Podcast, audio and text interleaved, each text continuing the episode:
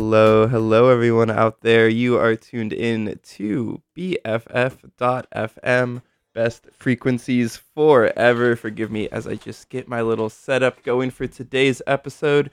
You are tuned in to the Hardcore Heaven Radio Power Hour. I am your host, DJ Neb. 808. This is the hybrid talk and music show where we have a guest every single episode. We sit down, we have an hour long conversation then we move to the decks for an hour long mix. Today, our guest is the incredibly talented and lovely Tom Marsi. And without further ado, we're going to get right into the interview. Make sure to keep it locked because after one hour, we are moving to an exclusive mix by the one and only our guest, Tom Marsi. Thank you guys so much for tuning in. This again is BFF.FM, best frequencies forever. It's really tough to interview in here because Yeah. for those who can't see, there's a very large desktop right in the middle of the room. It's not even a desktop. It's like a big wooden block, as if we're playing Battleship with each other. Literally, wait, that's so so, like I can't see it's you. very battleship esque. um, and I kind of tried to like the first interviews I did, almost like embrace it. I'm like, it's kind of cool, you know. We're we're off in our own worlds or whatever. So um, theoretically, like I don't know, people can go on longer tangents and stuff. But no, it's now that this is like my fourth interview here, it's just weird. It it's just weird. like off putting. now that I'm sitting here and you said like weird tangents, like I feel like if I start rambling, it's almost like I don't know if you grew up religious, but Uh-huh. reconciliation. Like I'm going to like confess my sins and like to the priest that I can't see, Reverend Neb. It's like I use Spotify instead of Bandcamp. I have to tell you something. I have Deemix downloaded on my laptop. oh God, I. Yeah. Oh I- shit, was I- that too real? Sorry. was- yeah. Should I go? I have. I'm like casually closing Deemix. I only do it if like the person's really popular, and they don't need my money. Sure, I do it um, more than that, but that's nice. I also I, mean- also spend a lot of fucking money on Bandcamp. Yeah, I was gonna say that was truth. also um, me lying. And, um, saving face for the radio show. Well, this is your you're the host of this show, so you have to be. You, know, you I have know to maintain a people have image. people look up to me. I'm merely a guest They on this show. I could be Uh-huh. a, a total You're shit bad- ass. Yeah, Yeah. keep your bad boy image alive. Yeah. mhm. um, okay, you know what? Let's just kind of casually roll into things. Uh, to get us started, just a quick little intro: who you are, um, your pronouns, where you're from, what you do, kind of whatever. You know, it's up to you to tell the people about yourself a little bit. That's really cool. Oh my god, there's a really cool lighter on the ground. We'll talk about it later. Hi Ben. uh, my name is Tom Marsi. Uh, my pronouns are she, her, hers. Uh, uh, what was the last? Oh, I'm. I grew up in New Jersey, and I have lived in San Francisco for the last eight years. Well, welcome. Thank you so much. Thank for you. coming on to my show. It Oh. is- oh. no, go for it. As if I don't know how mics work. You can't talk over each other. But I was going to say that um, if people listen to BFF, you might know me. I have a show on Mondays called The Lost Hour every 2 to 3 p.m. Uh, yeah, that's all. That's very true. An excellent show. Thanks. How, How are you today? How has your day been? Um, Mondays are so funny, and then usually I'm here in the studio today, but uh, today's episode was a pre-recorded episode. Um, I feel a little all over the place. I think, but you know, when like uh, something that you usually have a routine about uh, is out of place that week, you kind Out of feel whack. yeah, all out of whack. I've gotten like four texts today. They're like, "You remembered this, right?" And I was like, "No."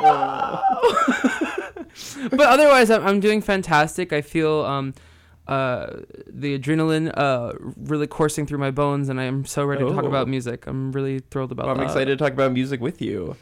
I love the adrenaline. That's something I need to tap into for these. Oh yeah. I always get so tired before. It's it's like a weird thing my body does. If I have something big I'm looking forward to, I get really sleepy before it, which is Mm. like I don't know how that ended up happening. I feel like evolutionary. That's like the worst possible thing. your body just shuts down. I know. Literally, it's like no, thank you. I would like to nap. So um, how I've gotten around that since I've been doing radio for a while is I just drink a lot of caffeine beforehand. Sure. So I am wired, but also sleepy. That's all right. Yeah, my relationship to caffeine's pretty Stockholmed. Like. I've spent like years off of it because I do truly, in my heart, believe that coffee is like the greatest tasting thing in the world. Uh-huh. But um, it it just it riddles me rampant, and like I become like just an awful like migraine induced like nightmare. Uh, that being said, it tastes great, and I will go every weekend to go get some sometimes. That's funny. I drink a lot of caffeine. I still don't drink coffee. I've never drink coffee. I've never been a coffee person. Whoa. To me, it does this where I might risk getting controversial. I don't know if this is how we should start the interview. I would love that. I don't really like the taste of coffee. Oh wow. Okay, kind of a tit for tat situation. sure, sure, sure. It's just um I've never gotten used to it and it's not my favorite. So what I do is I drink sugary juice that has like 4 cups of caffeine or whatever, you know. What juice has caffeine in it? Well, I, it's just like energy drinks is what oh, I'm getting oh, at. you said juice. Yeah, well that's like what the, that's what they are. You're calling like Red Bull juice? Is that what you're saying? I mean, it's just like caffeinated carbonated juice. I usually drink Celsius. No sponsor. They should sponsor me. yeah. Well, we know Um, you're a listener. To, oh, this is show's called Hardcore Heaven. Is Hardcore? Heaven, Yeah. Radio Power Hours. Thank you very much. Well, we, uh, listen, Celsius. Yeah. We know you're an avid listener of Hardcore Heaven Radio Power Hours. So Uh-huh. cut the shit already. All right. Yeah, fucking send me uh, every morning. I should also get sponsored by 7-Eleven because I walk to my 7-Eleven every morning, and I spend two ninety nine. Exactly. I'm gonna And- think about forever that you called Red Bull juice. I feel like that's a appropriate enough. I and I don't. I'm not here to argue that. I'm Okay. s- I'm simply uh, uh, astounded by it. That's all. Um, okay, well, so getting uh, into the um, the interview, the music, whatever portion of the show. Now that we've um, we could talk more about juice, but we'll save that for later. Yeah, yeah. That's the radio after we'll circle power. back. Power after hours. after totally, hours yeah i should start booking the like section after my show and it's just like me and the guests arguing about something very mundane Just squawking about nothing, Yeah. about absolutely nothing. I'd the, the limits of what the word juice can define Exactly. um so you grew up in new jersey I sure something i did. didn't know Oh, did you really not know that? no I feel like well, i mean we've met like three times Oh, I guess that's true. so like, i didn't do you know where i'm from uh, or did you grow up in Santa Cruz or no? no i went Oh. to school there i'm from hawaii actually Are you really? Yeah. I didn't know that at all. Like, look at look at us Look at us both transients. That's so funny. I had no clue. When did Uh-huh. you move here? um for school when i was 18 When I I likewise. went to UCSC, yeah. May I ask how old you are? I'm 23. Okay, I'm 25. So yeah, Okay. I got a couple years on you in the Bay. But Uh-huh. um, yeah, I grew up in New Jersey. I don't have too much to say about that. I mean, well, Yeah. I think it's um, musically, it certainly informed a lot of like uh, where I come from and what I grew up listening to. But um, I'm I'm certainly happy to be here now. I Yeah. definitely, I- you know, I didn't leave. So Well, I'd love to dive into that a little bit. What kind of music were you listening to growing up in Jersey, and how do you think the music scene in Jersey? I've never been there, so I don't know anything about it. But sure. I, from what I can like ascertain, it seems like it's a very like culturally vibrant place with a very specific sound and types of music. Do you think that influenced influenced what you were listening? Uh, excuse me. Do you think that influenced what you were listening to growing up? And also, just to start, what were you listening to? A young Tom. Totally. Well, I think I've always been. I've had my uh, little grubby teenage and like prepubescent like hands and like a lot of different musical pots.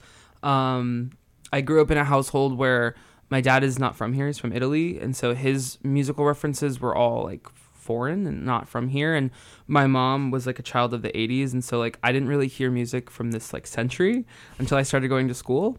Uh, and I think also informs like my love for not just like music, but all things like from the '80s and things like that. Um, so I, I often like, although it's not like it's not definitely not what's what's in the mix that you're gonna listen to today on this episode. Um, I tend to default to a lot of like '80s pop and dance and uh, high energy and freestyle and all that good stuff. Um, from out there, from from there on though, I would say. Uh, I'm deeply in. I was deeply informed by dance music, like club music. Uh, a lot of my cousins growing up were DJs, actually, which is a weird, um, circuitous element to this because I would watch them as a kid, and they would never let me touch all their nice, cool, expensive gear. They were very um, fancy Italian Guido DJs. Just picture that. Uh, so let's actually sit with it for a second. Yeah. Um, so they would play a lot of like uh, club and like Euro, Euro, a lot Uh-huh. of Euro, everything Euro. Um, and I just remember thinking as like a little teeny tiny 10, 11 year old being like, I could do that too. Fully forgetting about it. And then, you know, flash forward to what, a decade and a half later, I start DJing at 24. Who knew? Yeah. Um, so I would say, yeah, club uh, scene there definitely influenced me. And then in high school, uh, I was really informed and influenced by a lot of punk and a lot of rock and metal. I went to a lot of metal shows in high school. Uh, New Jersey has a really vibrant like metal teen scene for some reason. Lots of metal bands, lots of weird venues and like the basements of churches and like weird 18 plus dive bars. Um, so yeah, I would say it's all over the place.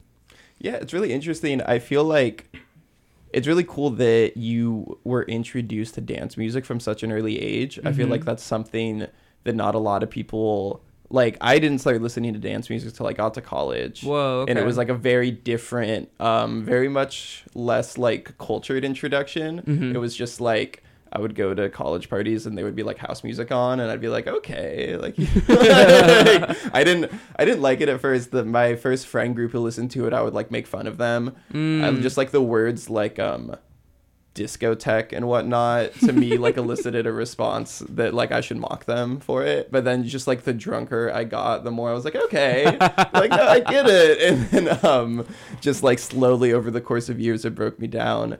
Um, it's also I noticed, or I guess I thought it was interesting that it seems like a lot of the people I've talked to, both in the show Mm. and just in general, there's a big connection of the punk teenager to d- young adult DJ. to current DJ. Yeah, exactly.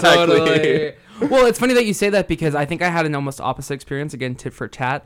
Um, I remember my friends going to like Warped Tour and things like that, and listening to like a lot of pop punk. And like I also I would do what you did at house music. I would Mhm. scoff at them. I'd be like, "The fuck is this?" I'd be like, "This bullshit guitar crap." Like where you're screaming. That being said, like I listened to like '80s rock and uh, as a kid or Mhm. whatever, but like something about punk like I couldn't take seriously at first. But it's so funny that you say that. I, I yeah, I guess I've never appreciated that. I always had uh, dance music around me, and likewise, you know, then I got uh, stoned and went to Warp Tour, and I was like, oh, I see what yeah, this is get about. It. Yeah. yeah, angsty. Okay, cool. Uh-huh. And I think there's definitely, I think it makes sense as someone who could get involved in the punk and like metal scene in their area would like, I think there's, I mean, I'm sure I can't speak for all different types of music. I don't like listen and consume to all different types of music, but it seems like both of those, both dance music and especially kind of more underground, for lack of a better word, but like less mainstream dance scenes and metal scenes, the like sense of community that's built around them and the Mm. sense of like, you know, can you have these people, whether in dance music, I think it's primarily like queer people, and also probably the same is true for metal, but people who maybe can't like fully be themselves and express themselves to the you know as much as they want to in their day to day like going to these metal shows or going to the club and then finding like an out there you know to do I mean, I, would hope so, and I'd like to think so. I unfortunately, I again, one of the reasons you know I I fled so far away from my home when I was 18 is that I didn't really have any semblance of like uh, queer femme uh, community in any of these spaces I found myself in. The metal scene, as I found it, was Mhm. very very straight, Hmm. um, very dominated by like straight men. Um, uh, who I, I were friend, was friends with, and like we had, you know, we hung out or whatever. But um, it, looking back on it, was not the uh, community that was um, I was looking for that I've now found here. I'd like to think again. I, I haven't lived there since I was 18. I would really like to think that that has changed uh, since I've left, but I really don't know to be honest. Yeah, and I'm sure it just depends. Like you can find um plenty of white straight men in dance music too. Everywhere. They're everywhere. and again, yeah, great, great guys, friends with a lot of them. You yeah, know, shout out to you guys. I know you're listening. Uh-huh. It's a hardcore heaven power hour. I know we got what we have the Celsius, the CEO of Celsius, and all the white straight men of the world. Little known fact: CEO of Celsius, DJ. DJ. I don't And, um, I have no idea. I've, I've heard you just told me about Celsius for the first time today. I don't yeah, know- I don't know I, the they're so is. full of caffeine. Are they That's really? really? all I can say. The 200 milligrams. Do they taste like Red Bull or do they taste like yerba mate? You know, like natural or Um, whatever. Much more on the Red Bull side of things, because I Sure, used to be addicted to your, have a daily yerba mate. Likewise, yeah. But those are expensive and have a shit ton of sugar in them. Are they expensive? Well, I mean, it depends. You know, it's all relative, but they're like three fifty generally, Mm. or maybe a little more depending on like the corner shop you're at. I don't mean to expose how out of touch I am, but um, when I was 18 and I started on campus at SF State, they Uh-huh. like, yerba mate. They were like giving it away to college students for free. Uh-huh. So that was my experience of it. Is like them like trying to like promote it and hand them to me. I, I had that experience too at UCSC, but it was only like was at like Welcome Week, you know, and they had the little booth in there, Mm. and they did. I never heard of them, and all my friends who I was just making who lived in California were like, "Oh, these are yerba mates." And they're natural. They're the cool, yeah, they're the cool thing. Yeah. And uh, again, another instance of this like theme warping back. I shat on them, and I was like, "These things are not healthy for you, and you guys are dumb." And then within like two weeks, I was on the daily mate grind. That is such a universally like applicable uh, chronology to everything in your life, right? It's Uh-huh. like you scoff at something because you're afraid to admit that you're interested by it, whether it be like a type of music. Like I remember like Uh-huh. scoffing at like queer or like especially like Gaga when I was a kid, like being like Yeah. that's weird, and then going home and listening to it. Or like gender things, like you scoff at like the idea of like varied gender expression, and then all of a sudden you find yourself doing it, and then Yeah. you know being trans. uh, not that I I, think- know. I think for me, a lot of it is I would like to like consider myself above things, you know. Mm, sure, sure, sure. and yeah. So when we meet, I'm like, oh, so all all of these people I see are doing this, but not me. I have the elevated and smart opinion, Oh, and then no, I don't. I'm so dumb. the ego of a teen. I'm a fucking sheep. the ego of a teen who's about to find out that they're a transsexual sheep. Yeah, one hundred percent. Wow, I should write a book with that title that, as it. Holy crap! That's beautiful. um. Okay. God, where were we? Um. I'll get off track. I'm sorry. I'm no, not- on it, I love it. I love it. I need more of that. Sometimes I definitely, especially like when I inter- like I interviewed Reigns. Um, Shout out Reigns so- Shout out Reigns Dev. Um, it was they're so articulate and like smart, and it was so great. But Very they were much. just going like on and on about like sound design, which is something I just don't know a thing about. And I was just like, yeah, like that's in trying again. And there's this big ass battleship wooden thing in the middle, so I can't even see them. And I was just like, yeah. So you know, I love I love the banter. Uh, Um, yeah, for uh, at least once a week, I have a conversation with Rain, and Rain says something that I just nod, and I'm like, I don't know what you said. They're just too fucking smart. Very no, for real, for real. Shout out, for real. yeah. Um, okay, so I guess to bring us a little bit back on track, we talked about growing up, having dance music and some Euro Euro influence. I also love that you loved 80s 80s music. I also very much have a passion for 80s like synth pop and Mm, dance. I mhm. love a, I think it influences the type of electronic music I, I listen to, but I also like to just sneak in like explicitly like very 80s. Like I think "Don't You Want Me" by the Human League is like one of the best songs ever. Mm. I I can't But- start singing it for copyright reasons, but oh, but I don't like.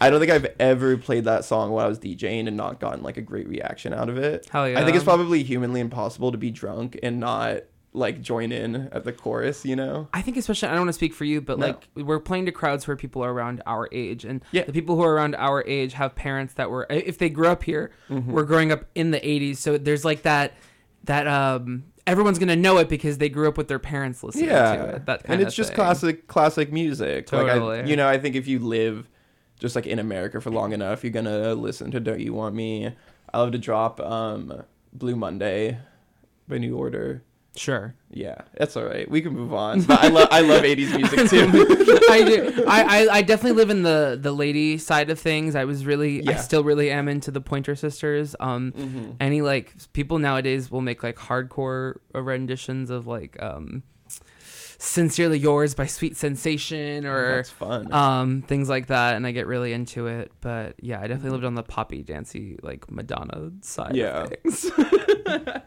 do you think um looking at what you produce now what you mix now essentially Mhm. just the dance music that you work with and create do you think you can hear any of that like euro influence or music that your dad was playing or do you think that was kind of a moment in time Mm. and now we are moved on That's a really great question. Um, I feel like I'm so new to everything that I don't know if I have a definitive understanding of my own work yet. Um, I feel like I'm still understanding that myself. I've been DJing for a little over a year, and I've been like producing uh very briefly. I've been like making music longer than I've been DJing, but Mhm. producing's a a more weighted term, I would say. Um, yeah I think yeah, I'm, I don't know why I'm having such trouble answering this. I think it's because I'm still really understand. Uh, this sounds like um like a uh, like a contestant on a competition reality show. I'm still trying to find my voice. Um, uh, yeah, I'd like to think so though. I definitely the music I'm working on right now, uh, producing is definitely influenced by uh, local people and the local scene, um, and wanting to dance with my friends. I feel like it's heavily heavily informed by that. Yeah. Uh, and it kind of strays away from, or doesn't really have. I don't think it has any kind of air of Euro influence. Yeah. Um, if anything, that's that's deep, deep in the like in the mind. yeah, maybe when I'm doing like some regression work with my therapist Yeah. in like a year, it'll like pop up and I'll be making like a bunch of like trancy, like Uh-huh. um, boopity boppity music. Who knows? Yeah, maybe we'll get there. So when did you start making music first? Was that once you came out to San Francisco? It's a good question. Um, I played an instrument. I played an instrument. I played the piano when I was a kid, Mhm. uh, and I was in various forms of like concert band and marching band uh, as a kid. Nice. So I grew up with. Uh, I was uh, lucky enough to grow up with like a musical background. I got to college. I um, didn't do anything related to music at all, Um and then I graduated from college, got a job. Uh, hated everything I ever did in college, and then the pandemic started, and I remembered that I really liked uh, making stuff. So I um I st- I think I got back into it because I would do a lot of field recording when things sounded interesting to me in public, like a crowd or like uh, weird sounds. I would just start recording it on my phone, and I started having a lot of those. And at the same time, I was also getting into um, voice acting and podcasting. Uh, this was like earlier in the pandemic, like. I was starting to send voice acting auditions and I was starting to hear what my voice sounds like on a microphone and record episodes of podcasts with my friends and then I started to like weave those things with the field recording that I was doing and I realized like it was kind of ambient and experimental and musical and it was fun. Uh, and then I had a friend, uh, shout out Aria, if you ever listened to this, told me I should be a radio host, and I was like, "What the hell does that mean?" I was like, "What would that even entail?" Um, and I think yeah, from there I found my footing. I started uh, mixing. My friends gave me their board that they bought that they never used, um, and that was that actually. Yeah. That's really interesting. I love that you started off with field recordings. That's something that I've had friends I've made through doing like college radio and um, you know just being involved in music and Mhm. electronic music who have done that, and it's something that I have never delved into, but I find really fascinating.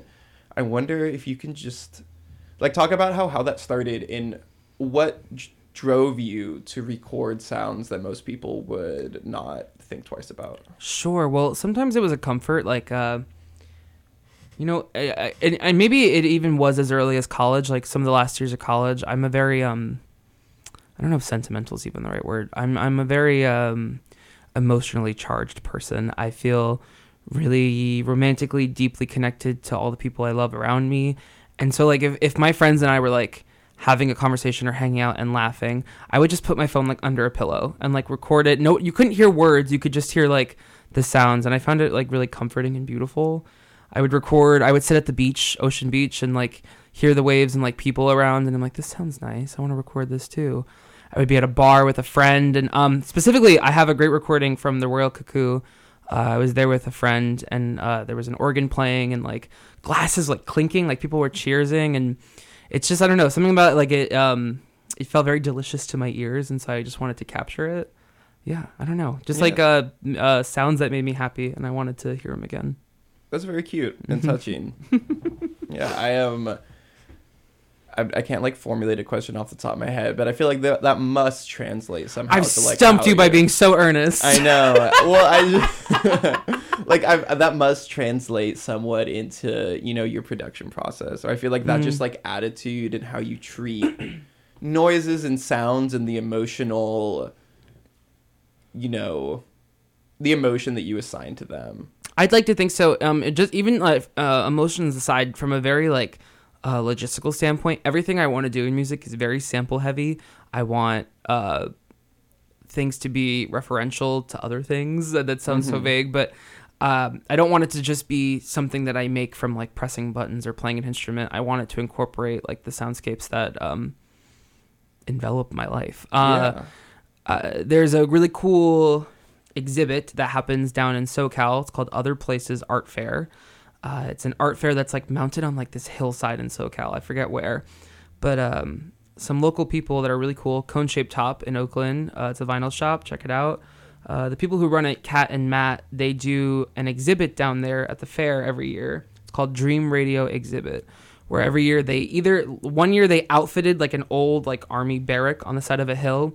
Last this past year they like brought like an, a completely like inflatable cube on, and like mounted it on the side of a hill, and you can just go in and they'll play everybody's like ambient experimental submissions that have submitted.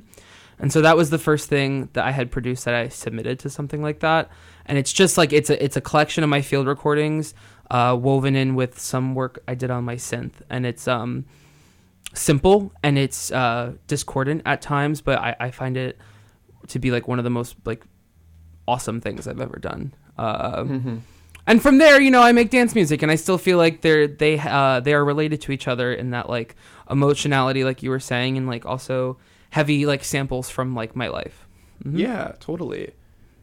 So when you first started, some of the first music you were putting out was experimental and ambient in nature. Mhm. At the time, were you consuming a lot of like ambient and experimental music? No. No, or it was it, it just came from a way to like put use to all these little recordings and Yeah. snippets that you had gathered, and you're like, well, I got to do something with them. I should say most of this stuff doesn't even exist on the internet. It really just exists on my laptop. But um, yeah, no, I, I feel like the music I make and play is almost never necessarily correlated to like what I'm actually um what I turn on in my car. Yeah, I'm also I'm a heavy podcast listener. I'm a chronic podcast listener. I would much prefer in the car.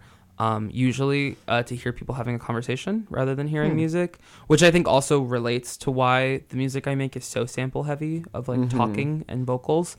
Um, yeah, no, it it almost never really does. I've I've since I really really broadened my um uh exposure to experimental and ambient stuff. There's a great uh, local collective called Resonant Frequencies. They throw an ambient experimental open mic every couple months. It's been at the Balboa Theater.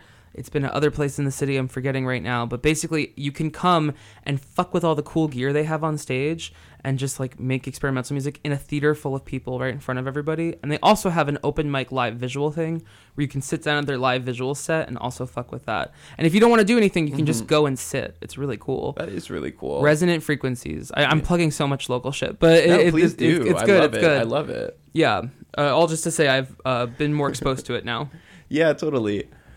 Uh, so I guess maybe a little more kind of diving into like the logistical side of starting to create your own music. Do you Mhm. remember like what DAWs you were using, what equipment you had access to? Mhm. You know, if you want to dive into a little bit of the um yeah, like the logistical parts of getting started making music and how you kind of stumbled and evolved in that sense. Sure. Well, I should. You know, it says. I'm sure if you interviewed somebody that um, maybe has been doing this for more than a little over a year and a half, they'd be like, "Well, back in the day, they." Yeah. I, I'm like, "Yeah, back in the day," and it's just last year or something. but um, well, I had mentioned that I started doing voice acting and podcasting before this. Mhm. Um, and with that, I used Audacity as a DAW, and I also used a single track DAW called Twisted Wave that I still use to this day. It's really perfect for if you like, especially if you make like a mix, like what I made for this show. You can just run it through that single track DAW really quick, just to look at it, normalize it if you need to, like amplify it if you need to, chop things, and then just send it on its way. Mhm. Um, that was the stuff I was uh, working with first. What was the other question? Gear. I got very lucky that um, at a certain time in the pandemic, I used the last of my unemployment money to buy a really, really nice synthesizer.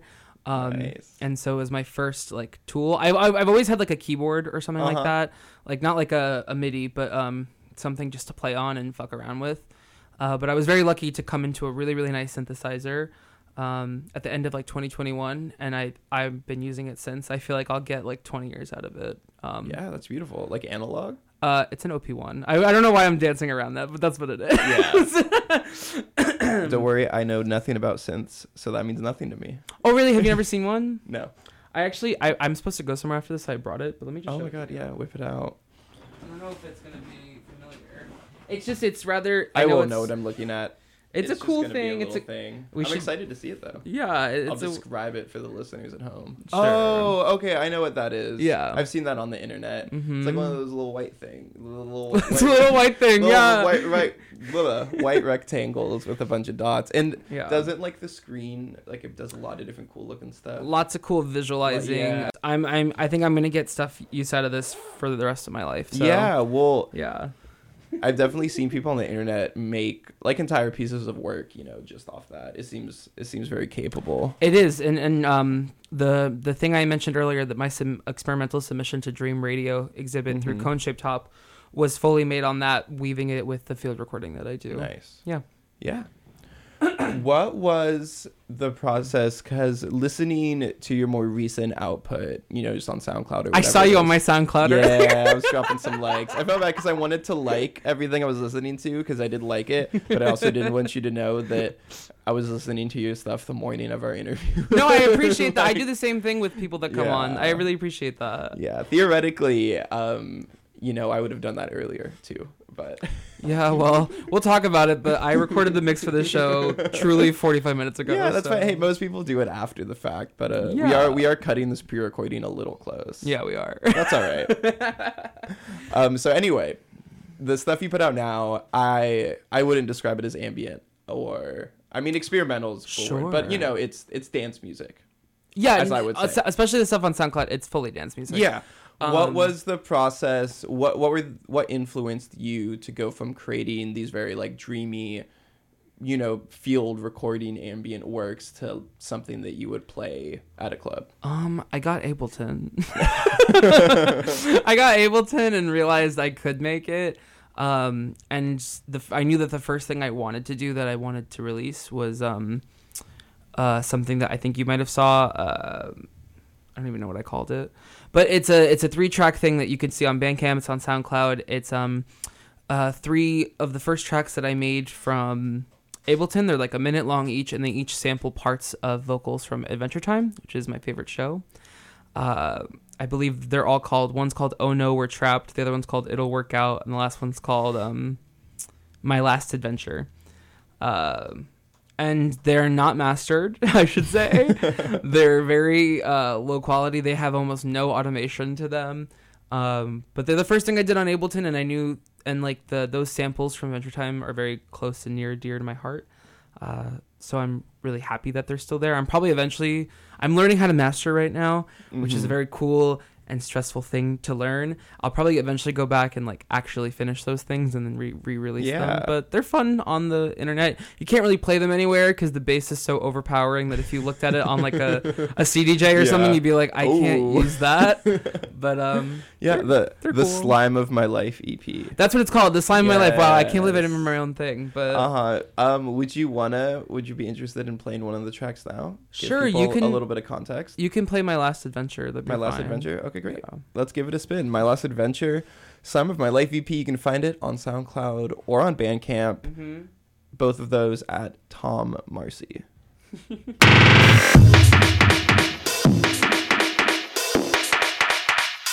Let's do this.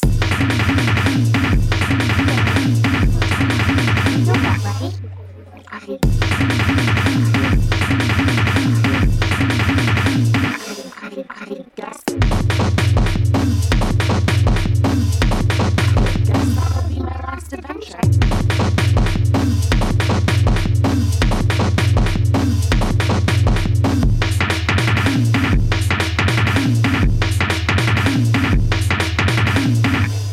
someday, when you die, I'll be the one who puts you in the ground.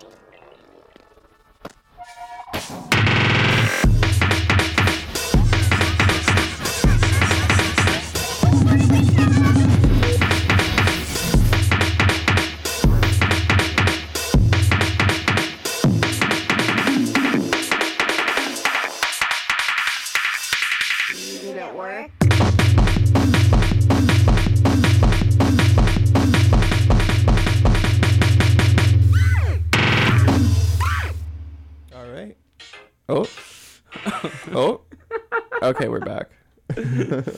Um, so yeah, that was my last adventure. Um, uh-huh. uh, for anybody who watched Adventure Time and cares, it's a sample of Princess Bubblegum and Marceline talking to each other during the Stakes miniseries. It's in episode one.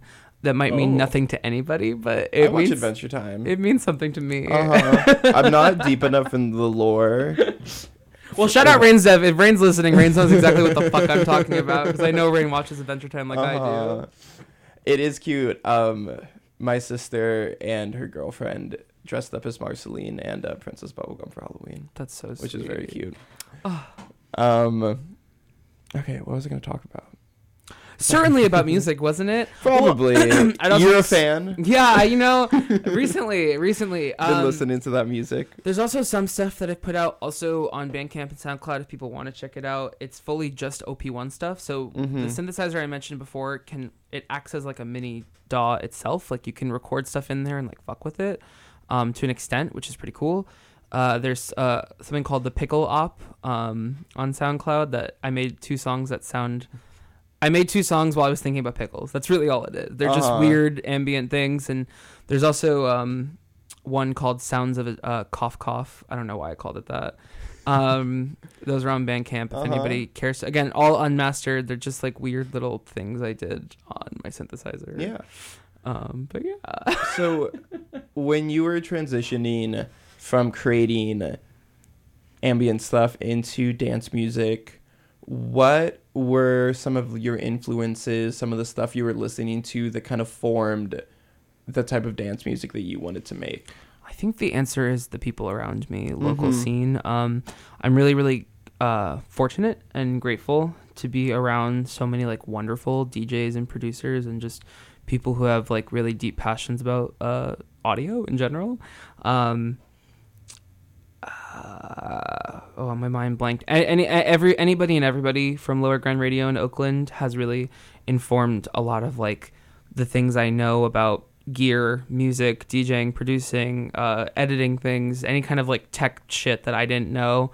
Um, and uh, uh, musically, I think I'm very uh, entranced by people like Rain, people like BastienGOAT, um, who are very versatile and can really make sounds so ass kissy, but can make anything sound good. Can make anything sound um, danceable and uh, is not like relegated to one specific genre or vibe, uh, and is completely like unbothered by um, any kind of expectations around that. Totally. Yeah. Did I answer your question? That did answer my question. No, I'm just uh, no, I'm thinking about what um like kind of what direction I want to go with the question. So, well, I, I found it interesting you touched on something that Rains talked a lot about when we interviewed, but just kind of the the versatility in the not locking yourself into one sonic box or Mhm. aesthetic. I refuse. Sorry, Um, that was no, no, too no, no. serious. um, I do though. I fuck Yeah. that. I think that's so silly. And, and, um, even how you said like transitioning from ambient to dance, I, I want to do both. And Yeah.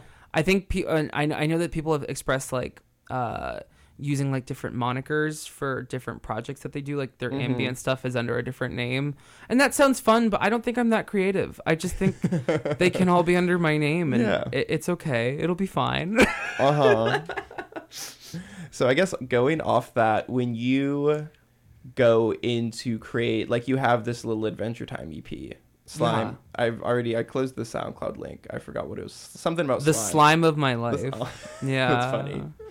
So when you were going into that, or you're going into create a project, do you approach it like I want to create an abrasive hardcore song that has an Adventure Time edit, or do you have a looser idea than that and you kind of find the song as you're going along? I think it's all very sample informed in terms of that stuff.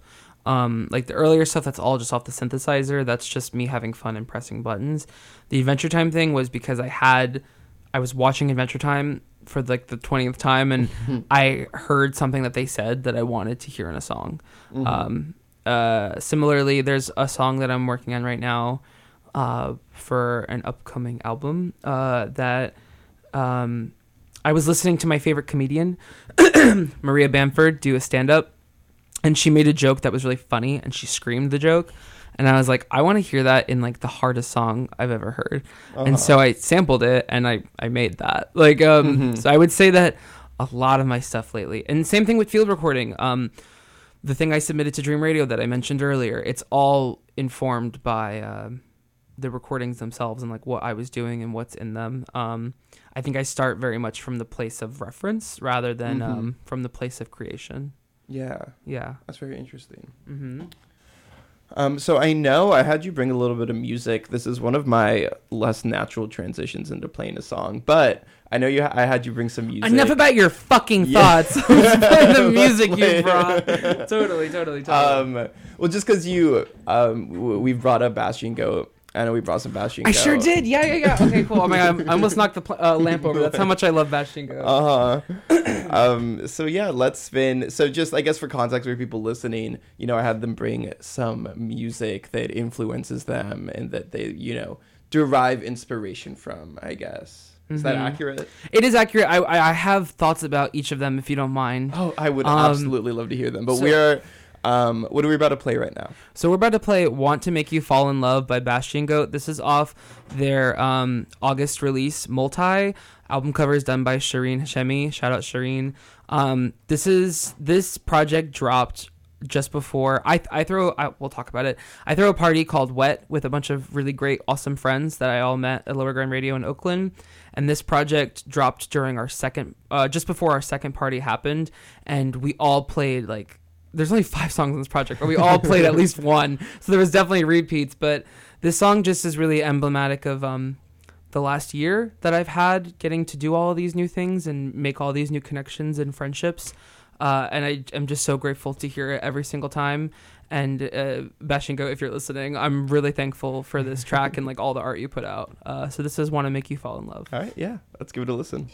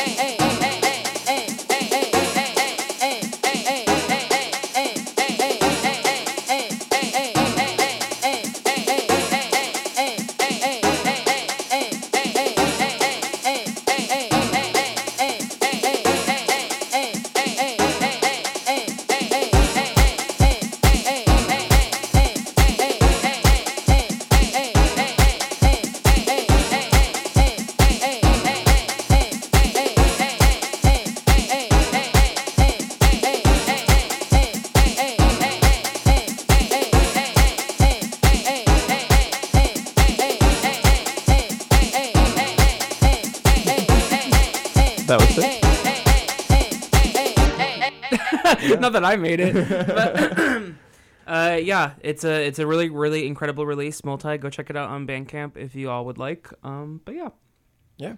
Something I want to jump into. So right before you played that song, you talked about the show you put on with a group of a group of friends from Lower Grand. Lower Grand.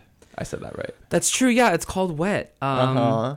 uh, so you correct me if I'm wrong. Are part of the Wet Collective. Yeah, we we're abandoning the word collective. It's not Uh-huh. that serious, but I came up with that word only because Instagram wouldn't let me just be wet, um, and I was like, "How do we do this? That's Yeah, gonna okay, work." so but um, So it's Wet. wet, wet co, wet, Uh-huh. uh, wet and friends, wet exclamation point, whatever you want. Ooh. Um, one of the people from. Wet actually just said that, That today. good. I did not make that up. I'm sorry, Noah. I stole that from you. Uh, yeah. Uh, back So in. Oh, I'm so sorry. Oh, you're so fine. I mean, I'm sure you're going to answer the question I was going to ask, but I'll ask Mm-hmm. it anyway. For those who are unaware, what is Wet? Who's in it, and how did how did it come to be? Sure. Wet is a uh, group of friends who really like to dance and play music together. And we are so fortunate to get to do that in front of um, an audience of people who want to dance with us. Uh, it started because my friend Layla, who's also known as DJ Tastemaker, shout out Tastemaker, and I were in my car one night at like a pier at Embarcadero stoned as hell, DJing on our laptops, like in the car. Uh, and I looked over at Layla at one point and I just said, wet. and um, we started cackling, and I was like, that's kind of a funny name for a party.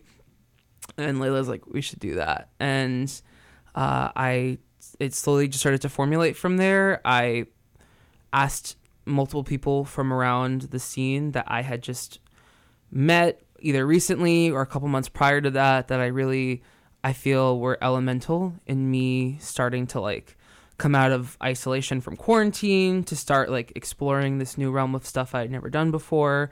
And so what consists of myself, Tom Marsi, Layla, DJ Tastemaker, um, uh, DJ Angel Grinder, and DJ BB Tiansher, who make up the duo Red Beans. Uh, you can catch their show on Lower Grand, Happy Together, every fourth Saturday.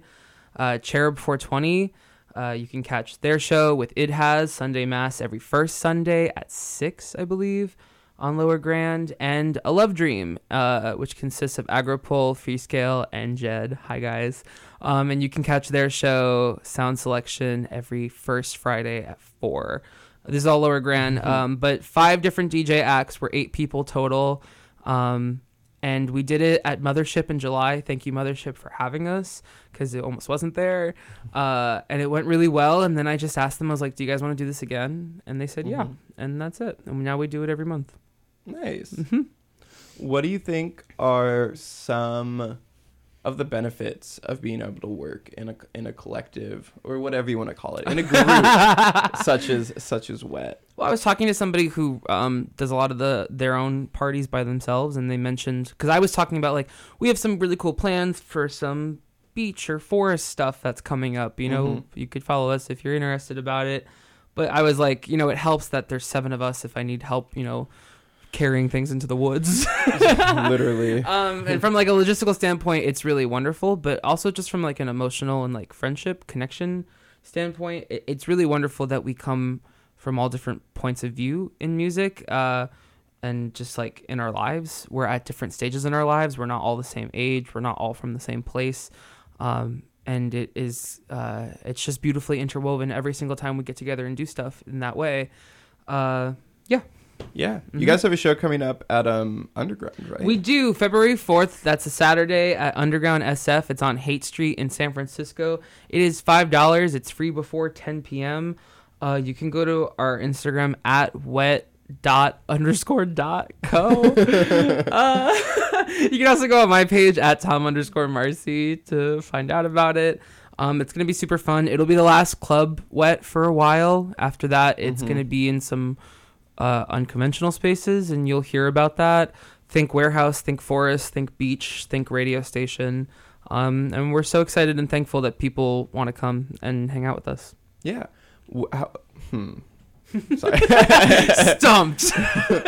I'm trying to. This is when I do that. You can tell I'm not reading something off my computer, and it's I, I'm going off the dome. Um, but as someone who's thrown events in both clubs and in unconventional spots, how do you feel? And I, I think this is something we talked about briefly when we met at the Hardcore Heaven Beach Rave. Shout out to you, by the way. That was a really wonderful, excellent party. That was really fun. It when you said um, the logistical benefit of having multiple people for dragging shit out when you're throwing renegades. Mm-hmm.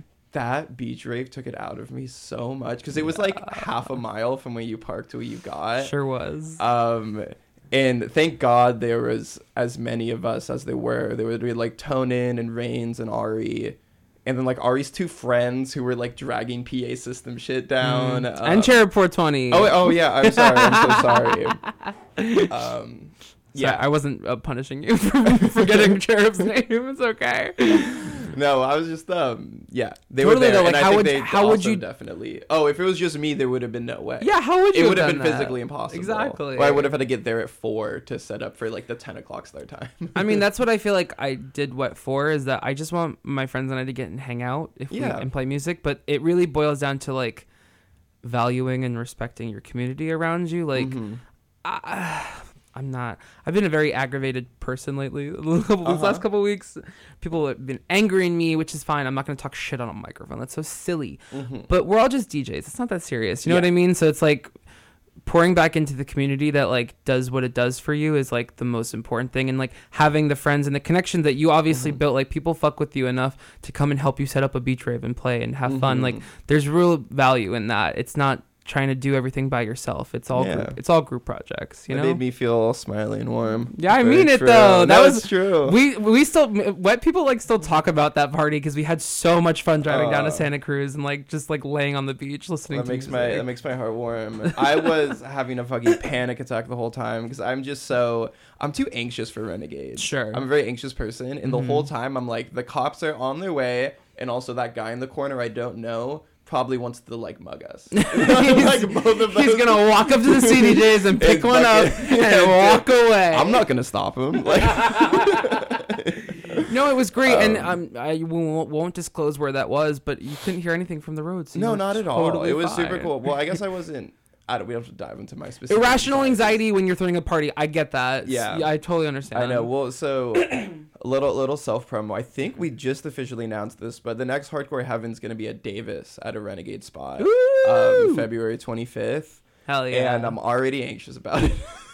I'm already ready to get there, um, because it's just this will kind of tie into the question I was about to ask. But so I was going to ask you about kind of what your opinions on club shows versus Renegades and the the pros and cons from I guess it's either it's up to you to interpret it from like an executive or not executive, but like administrative point, like you're throwing it versus just as a party goer, sure. you know? Yeah. Um but for me it's always just having as an anxious person, Mm. having the infrastructure of a club where there is like security, you know, Mhm. and like some you know, you're not literally just you and the elements out there. Yes. Um I just I get very anxious because you don't I don't know everyone. I don't know people's like intentions. So I just feel like it's it's interesting because I feel like the um ability for someone to exploit a um like a renegade party whether like they want to do all sorts of like whatever nasty things. I feel like it is there because you know there's no security. It's literally it's just us. It's Sure. me and tonin and rains we're all so skinny. Like we can, we're not stopping anyone. But the community and the type of people that go to these shows i feel like are so nice and welcoming and amazing. And like yes. you know, don't do that versus if you go to like a shitty bar, like every third person is like trying to Mhm. slip some shit in your drink. I mean, that's not true, but you know. I get what you're Um, saying. Yeah, exactly. I um I have a lot of thoughts about this, and I, I'm sure we don't even have time for me to oh really no. Uh, really get into it. Um, but I would just say that uh, this is something that uh, I've talked to a lot with the other members of Wet. Um, we're very grateful for the bars that have hosted us, and the bars that have hosted us have been very wonderful places that really respect the people that come and perform and pay the people that come and perform. Um, I'm talking about Mothership. I'm talking about Amados. I'm talking about El Rio, and now Underground as well. We're very, very, very thankful to have a place and space to put these on. That being said, we were talking a lot about this and what we want what to look like this year, and I understand that there is a element of survival and necessity in treating throwing parties like a business because people need to get paid, people need to make money, people need to sustain themselves. That makes a lot of sense to me. Um, letting this not be fun anymore and become a business would um, ruin the whole point of why I, did it. And so we all have talked about moving to spaces that are, like you said, unconventional, doing renegades instead of club parties, decentering the transactions of like alcohol sales um, in our spaces, and just like like what you said, like focusing on community. It's like warehouse, beaches, forests. These are not places that people are coming to look and drink and get fucked up. And like you said, like pose dangerous risks to the people around them, to the queer people around them, the trans people around them, the femme people around them. Uh, it's a different vibe. You're not coming out to the forest to go, you know, get slosh at the bar counter or something like that, or hopefully to harass people. And if you Yeah. do, the community will hold it down and kick you the fuck out. Mhm. Um, yeah, I, I feel very strongly about this. I, I think that the places that we should get to enjoy music and be together should not just be the places that are bars and that alcohol is sold. I also don't really drink and I don't like drinking. So maybe Mhm. I'm a little biased, but like something about the transactional nature of bars, um, as it pertains to like playing music and having fun together, is not always what I want to be around. Yeah. totally. hmm That's a fantastic answer. Thank you. So we have about three minutes left. Wow. Okay. So really quick, I just want to say thank you so much for having me on the Hardcore Heaven Radio Power Hour. This has been a real delight. Mhm. Um, I just want to add because I know that there's a mix coming after this. If people there are is a listening mix to this, coming after this. I want to just quickly explain what happened today.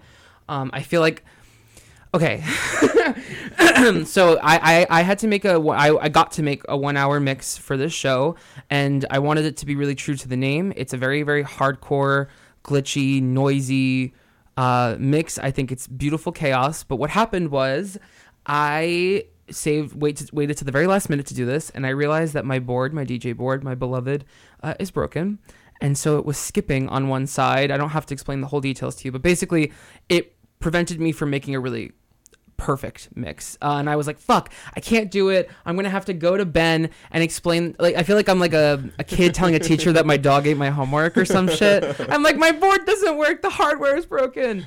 But so I um I was angry and frustrated, and so I just proceeded, and it actually turned out really cool and weird. Um, it's discordant and and strange, but it's very hardcore. I find it to be very heavenly. If hardcore had a heaven, um, and I deeply hope you all enjoy it. Uh, it, it's uh, it's some of my favorite stuff to listen to and to just bang my head to, and it's very fast and very noisy. Uh, and I'm appreciative that you gave me the space to do it. So Well, I'm appreciative that you filled it with. Here at Hardcore Heaven Radio Power Hour, we love cool and weird and fast and hard and all of those Hell yeah. a- um, amazingly, um, all of those good adjectives. It was just a long spiel to say I couldn't blend it perfectly, but I, it, it- you know, it, it- I think it's still gonna be really cool and fun. I think it's funny every time I um I think every time I've had someone submit a mix for this, there's been a little like, hey, okay, so there's one transition in the middle. it's all good, but like you'll hear it and it's you know I almost redid it and I'm like, and I can usually never even tell. I think that's just one of the things about DJing. well, uh, You're to, your you're your own worst critic. not to kiss your ass too much, but I think that's also a testament to the fact that people care about the thing that they're bringing on your show. You know, Aw, so that's a very lovely way to look at it. Well, but yeah. Um, as we're wrapping up, so this is gonna air February first. This upcoming, yeah, I think so. What is this upcoming Wednesday? Yeah. Yeah, February first. Um, so what do you have going on? Give yourself some shout out. Tell people where to find you. We know that you're playing on Underground on the fourth. Yes, it starts at 9 p.m. It's free before 10. It's five dollars afterwards. Please come and hang out with us. Uh, what is just so great, and I would really love for you guys to come and dance. I'm playing a show at Club Wazima on February 10th. I don't know if it's been announced yet, but it probably will be by Wednesday. Uh, I'm playing another show. Oh, February 15th at Mothership, I'm playing an all vinyl night. It's the day after Valentine's Day. I'm going to play some house experimental, fun freestyle stuff with Kat and Matt from Cone Shape Top, who I mentioned earlier. They are vinyl legends and just really wonderful people in the community. So come and dance. Um, and the other things haven't gotten mentioned yet. I'm making a lot of, or haven't gotten released yet or announced yet. That's the word. I'm making a lot of music. I'm really excited about it. I really hope that people enjoy it uh, when it happens. Um, uh, I might sing this year live. Ooh, That's crazy. it's fun. Uh, and I think that's it. My Instagram is at everything that my is at Tom underscore Marsi. I have a Bandcamp with some of my ambient stuff. If you want to look at it, uh, look at it. you want to touch it. Um, and I think that's it. Thank you so much for having me, Ben. Well, thank you so much for coming on. You guys just listened to our interview with Tom Marsi. We have an hour long mix coming up after that. You guys are tuned in to the Hardcore Heaven Radio Power Hour at BFF.FM. Best frequencies forever. See ya. Beautiful. Okay, wait, I didn't stop it, but that's fine. Yay! We can still say yay.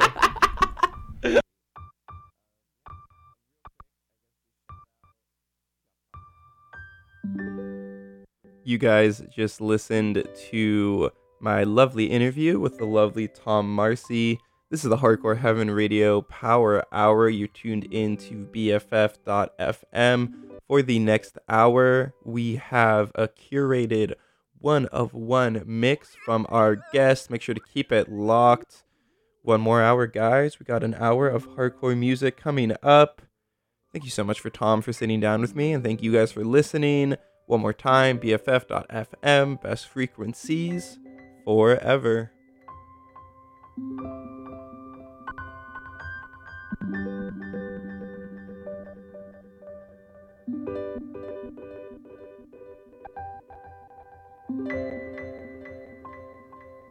Community radio for the San Francisco music scene. BFF.FM, best frequencies forever.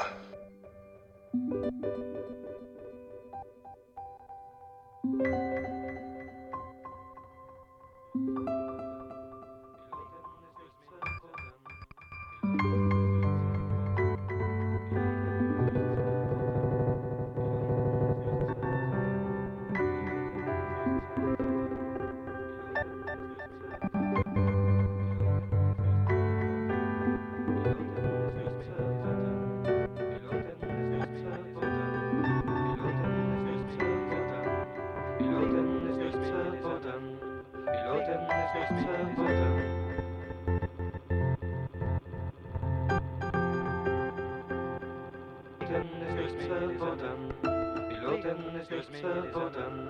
Piloten des Newsmail-Button. Piloten des Newsmail-Button. Piloten des Newsmail-Button. Piloten des Newsmail-Button. Piloten des Newsmail-Button. Piloten des Newsmail-Button. Piloten des Newsmail-Button. Piloten des Newsmail-Button. Piloten des Newsmail-Button. Piloten des Newsmail-Button. Verboten ist nichts verboten. Verboten ist nichts verboten. Verboten ist nichts verboten. Verboten ist ist nichts verboten. Sie kriegen die Schüsse der Sterne und Bells. Sie einen Mehl mit nach Haus. Sie kriegen die Schüsse der Sterne und Bells. Sie einen Mehl mit nach Haus.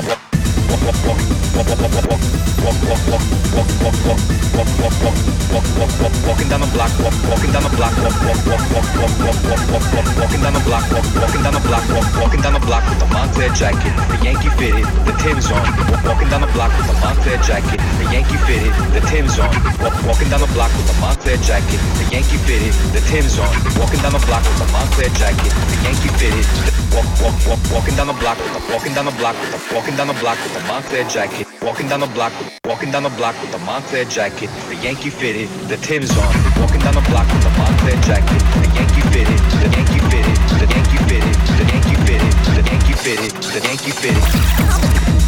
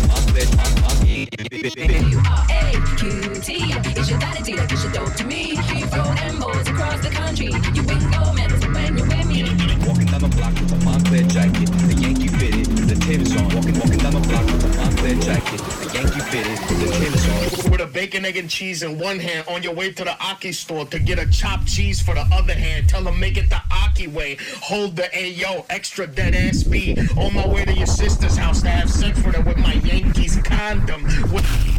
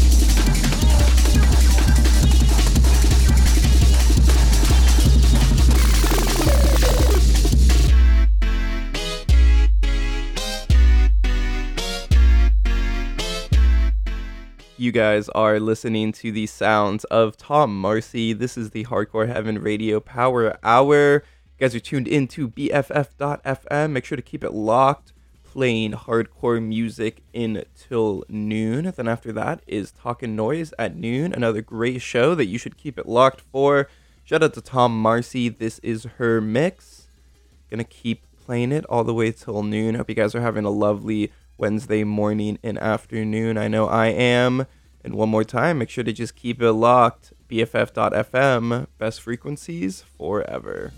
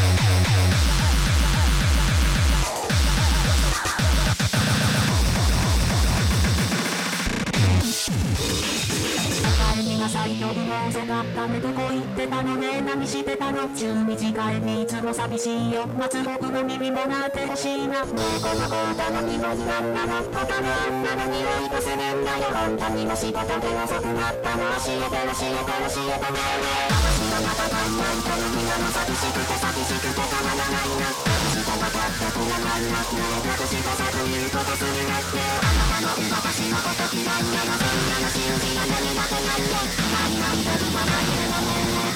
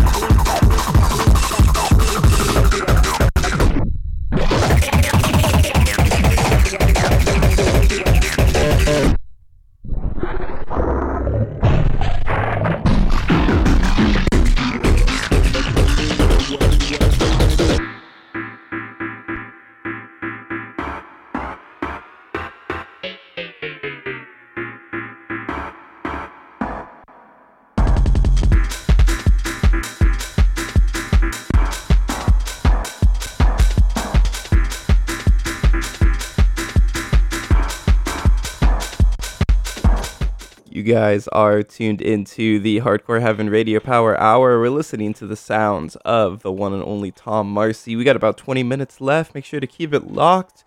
You are tuned into BFF.FM, best frequencies forever.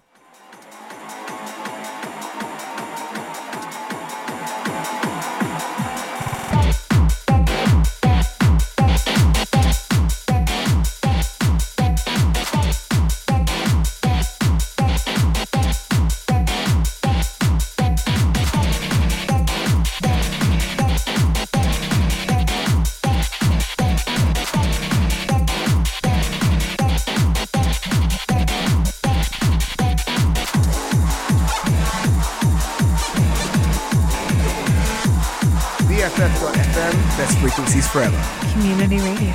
All your friends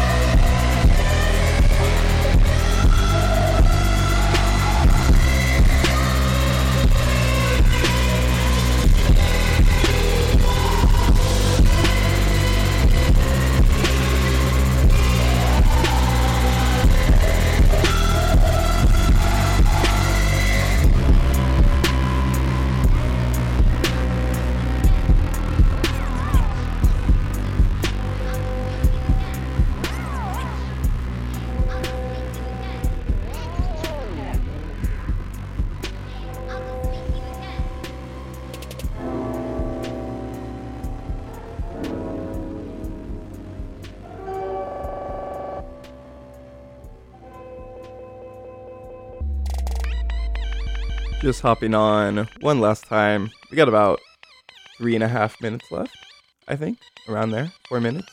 Show ends at noon. It is 11:56. So yeah, thank you guys so much for listening. This has been the Hardcore Heaven Radio Power Hour. Huge, big, loving shout out to Tom Marsi for being our guest this evening and giving us such a great interview and such a great mix. She is the best. And that is all I have to say. Thank you guys for tuning in. I'll be back here not next Wednesday, but the Wednesday after that. This show is bi weekly, so I believe that is the 15th. A little sneak peek. Our next guest is going to be the one and only DJ REB. Really excited for that interview and mix. They're very close friend and collaborator. My name is DJ Neb808. Thank you so much for tuning in. And I think I'm just going to keep repeating myself if I keep talking. So I'll stop. BFF.FM, best frequencies forever. Make sure to keep it locked for Talking Noise at noon, right after this show.